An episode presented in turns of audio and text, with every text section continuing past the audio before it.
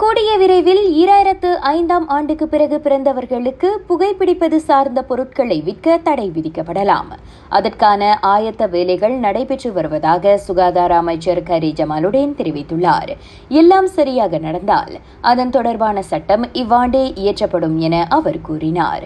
அச்சட்டத்தின் கீழ் ஈராயிரத்து ஐந்தாம் ஆண்டுக்கு பிறகு பிறந்தவர்களுக்கு புகையிலை மற்றும் இதர புகைப்பிடிக்கும் பொருட்கள் விற்கப்படாமல் இருப்பது உறுதி செய்யப்படும்.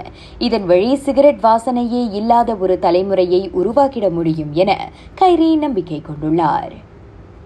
இவ்வாண்டு முதல் முறையாக தினசரி கோவிட் நைன்டீன் சம்பவங்களின் எண்ணிக்கை ஐயாயிரத்தை கடந்துள்ளது.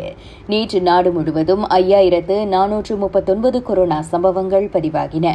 அது முந்தைய நாளை காட்டிலும் சுமார் எழுநூறு சம்பவங்கள் அதிகமாகும். நாட்டில் புதிதாக பத்து பேர் கொரோனா பெருந்தொற்றால் உயிரிழந்துள்ளனர். ஆக அதிகமாக ஸ்லாங்கூரில் மூன்று மரணங்களும் கேல் மற்றும் கிளாந்தானில் தலா இரு மரணங்களும் பதிவானதாக கோவிட் நாவ் தரவு காட்டுகிறது.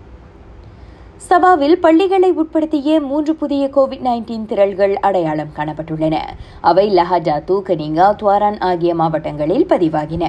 இதையடுத்து அம்மாநிலங்களில் கல்விக் கழகங்களை உட்படுத்திய கிளஸ்டர் சம்பவங்களின் எண்ணிக்கை பத்தாக உயர்ந்துள்ளது. தீபகற்பத்தின் மேற்கு கரை மாநிலங்களில் இன்று காலை இடியுடன் கூடிய கனமழை பெய்யக்கூடும்.